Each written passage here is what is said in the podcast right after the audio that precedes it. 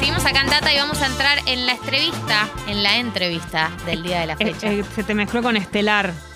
Entrevista Estelar. Ah, es verdad, era porque quería decir eso. Estrelistia. En la entrevista, eh, creo que lo volví a decir mal.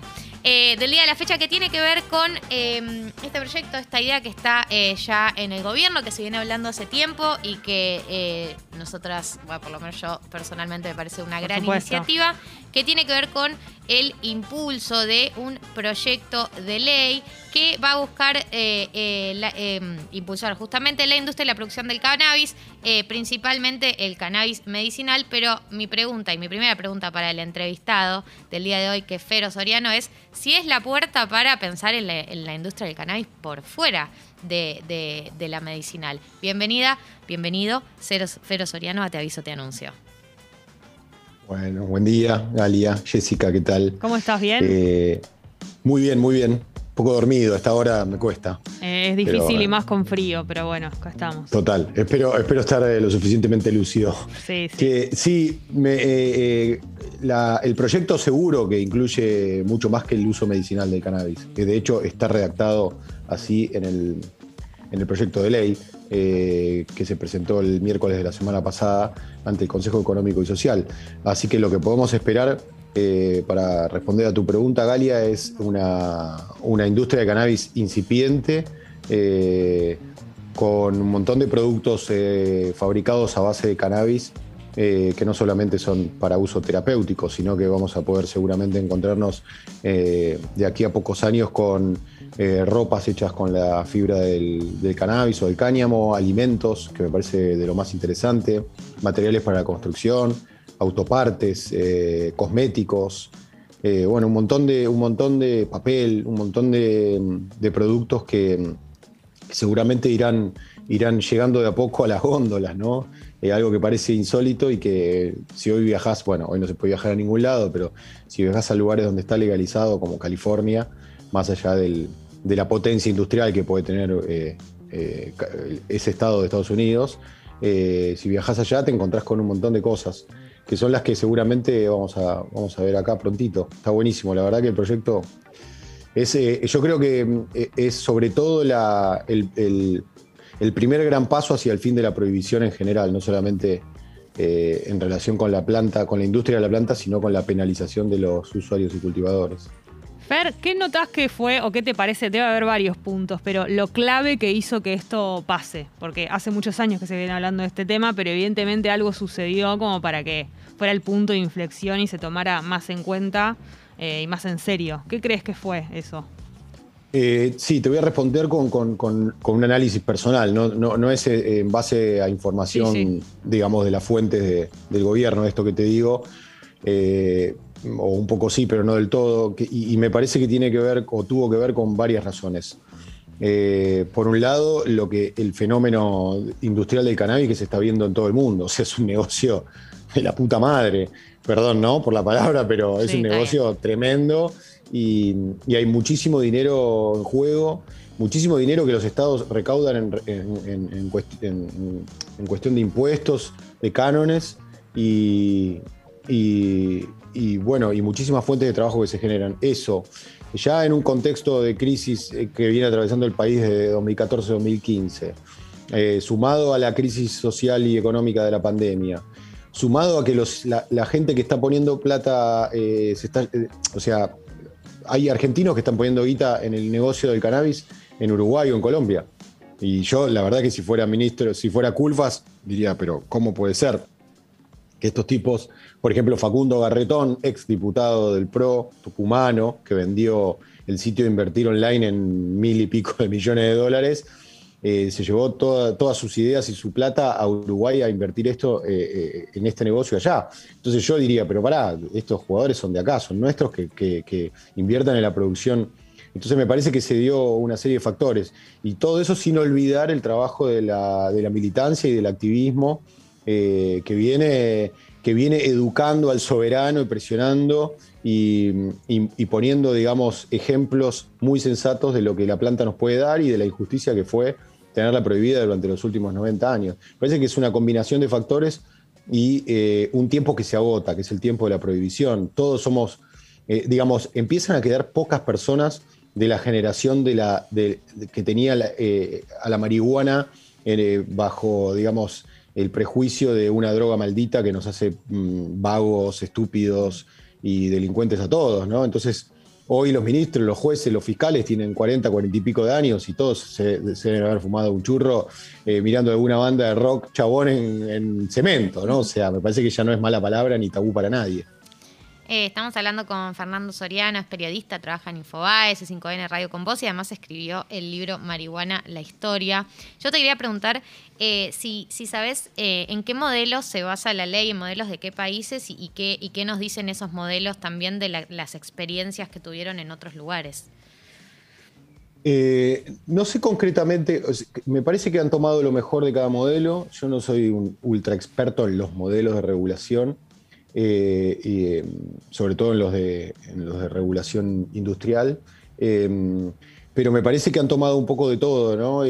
Uruguay, Colombia, Canadá, Colorado, Miami, Miami, no sé por qué dije Miami. Porque hay mucha gente vacunándose. California. ¿Cómo? Porque hay mucha gente vacunándose por ahí. Sí, por ahí, porque muchos de estos se fueron para allá. me, han tomado, me parece, un poco de todo, pero sí, también me da la sensación que ha adaptado un a, lo que todavía pasa y no pasa en Argentina. Eh, entonces hay como mucho cuidado de este, marcar la diferencia entre lo que es el cáñamo industrial o el cannabis medicinal, y esto lo digo así entre comillas porque la planta es una sola en realidad, de la eh, planta de marihuana que tiene alto contenido en THC y genera psicoactividad.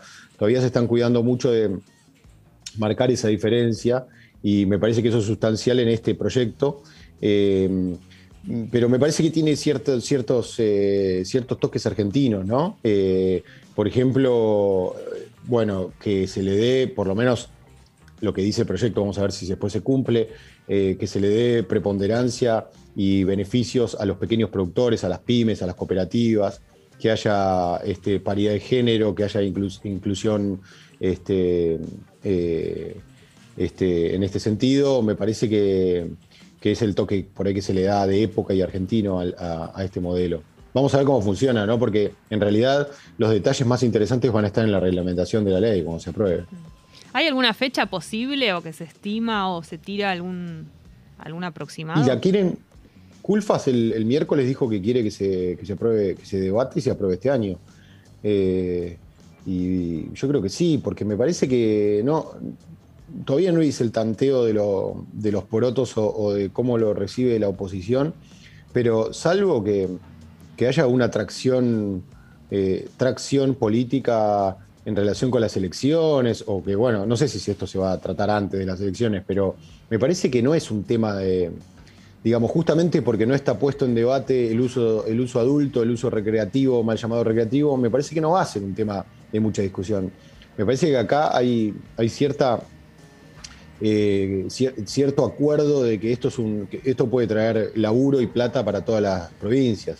De hecho, el otro día en la presentación estaba Gerardo Morales de Jujuy, que es de la oposición, había algunos gobernadores de la oposición, y, me parece que hay un acuerdo ahí en principio que las provincias están a favor de potenciar eh, economías regionales que hoy están medio, medios, eh, cagada a palos. Por ejemplo, mm. la industria tabacalera, personalmente diría por suerte en el sentido de que, es algo que hace mucho peor que el cannabis, está medio, está medio baqueteada y lo que quiere lo que quiere el gobierno nacional y lo que quiere Jujuy, por ejemplo, es eh, eh, suplantar, digamos, ¿no?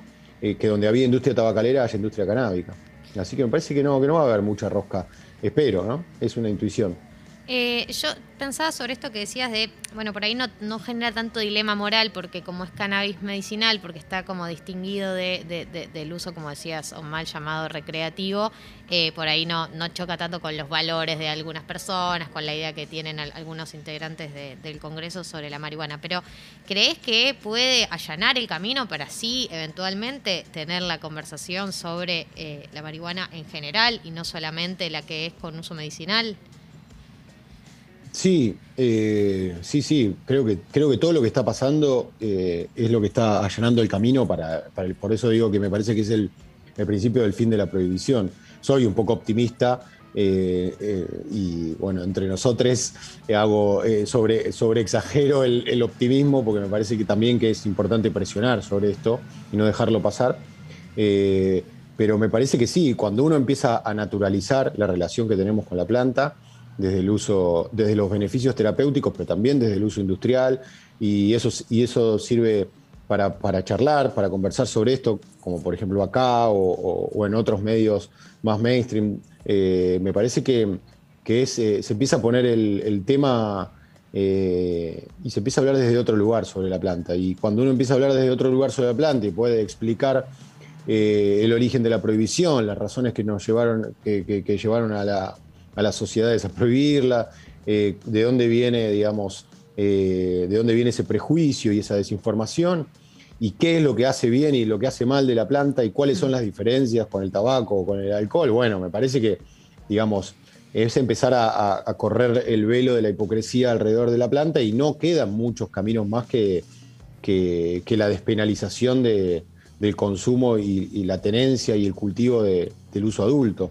O sea, eh, no, digamos, no hay, ustedes fíjense que no hay muchas voces en contra. Los discursos en contra son absurdos, son anacrónicos. Ya a esta altura del partido quedan, quedan muy viejos, no se entienden. Eh, creo que no lo tengo que explicar acá, entre, entre nosotros, eh, y me parece que, acá hay una audiencia que, hasta debe pensar de que estamos hablando de marihuana, dejémonos de joder, o sea, de alguna manera la sociedad está por encima en este momento de la política o, de, los, legisladores y los jueces.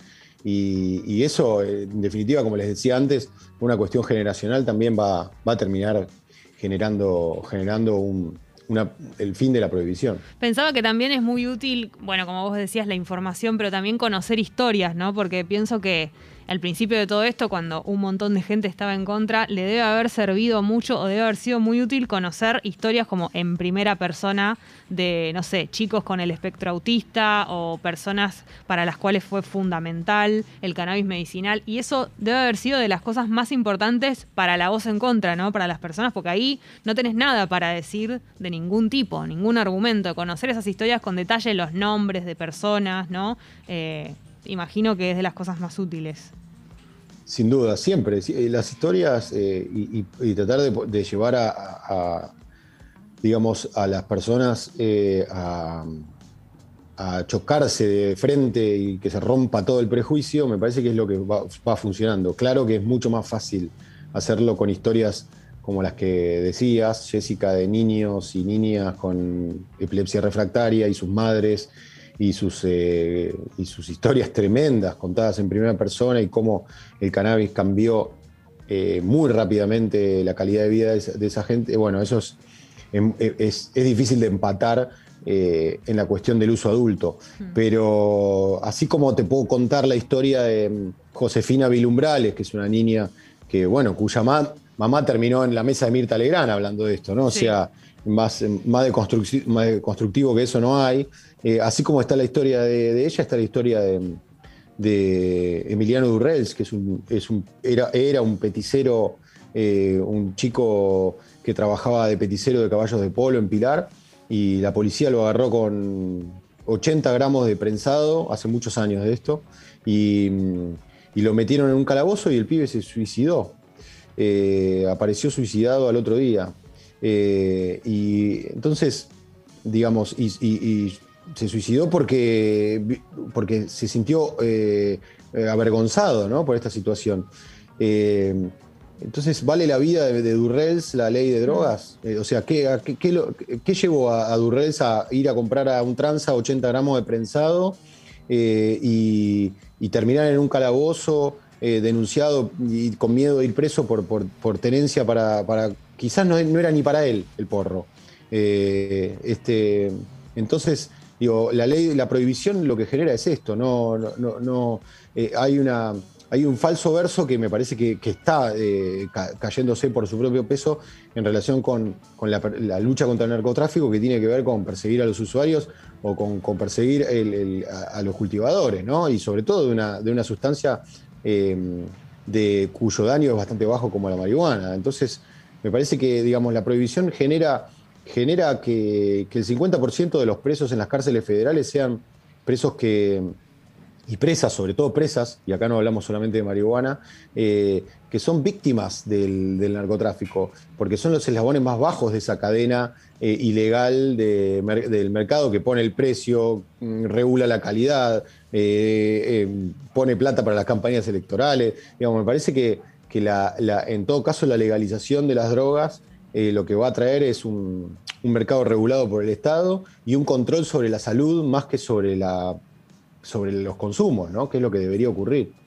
Y otro factor que también muchas veces nombran que tiene que ver con, la legalización es eh, habilitar también a que se estudie ¿no? y se investigue sobre el tema de manera más oficial, ¿no? porque muchas veces cuando se citan estudios son súper viejos o eh, con métodos que ya no se usan, ¿no? Eh, P o PA, y, y creo que también es interesante desde el punto de vista de la investigación para poder tener más información sobre el tema. Sí, sí, eh, por supuesto que de la planta sabemos muy poco y sabemos muy poco porque está prohibida. Eh, Rafael Meyulam, que es un, un, científico eh, húngaro-israelí, que es el que, que, descubrió el THC y, dilucidó la, composición química de la planta, en su momento, en el año 64 y después en, los años 90, tuvo que pedir permiso al gobierno de Israel para estudiar la planta y gracias a eso eh, sabemos qué es el THC, qué es el CBD, qué son los endocannabinoides, cómo, cómo trabaja químicamente la planta con el cerebro humano. Ahora, eh, el resto de las comunidades científicas del, mundo ha tenido muchas dificultades para trabajarla porque está prohibida. Por lo tanto, es una planta sagrada milenaria, de uso milenario, que ya sabemos que hace, digamos, que genera ciertos efectos positivos sobre el cuerpo humano, algunos negativos también, y, desde luego que, una legalización eh, permitiría conocer más y mejor lo bueno y lo malo de esta planta. O sea, la prohibición de cualquier cosa es absurda. Eh, lo único que genera es, eh, es un mercado ilegal, genera curiosidad, eh, genera atracción por lo prohibido, o sea, es una, es una tontería prohibir, y mucho más prohibir una, planta, ¿no? O sea, es como prohibir el malbón, realmente es absurdo, es insólito. Por eso, por eso me parece que, también eh, eh, la autopista informativa que hay con, con, Internet ha permitido en los últimos 20 años que la gente se informe por sus propios medios, entonces ya no tiene que recurrir a los canales eh, únicos por donde circulaba la información que te decían que eran tres y te, todos te decían la marihuana es mala, destruye tus neuronas, ¿no? Entonces, eso va permitiendo, va permitiendo otras perspectivas. Fernando, muchas gracias por ser tan claro y por estar acá con nosotras en Tata. Eh, por haberte levantado. Sí, por haberte levantado. levantado. Te hicimos madrugar con este frío, pero bueno, valió la pena. Valió la pena, un placer. Bueno, muchísimas gracias.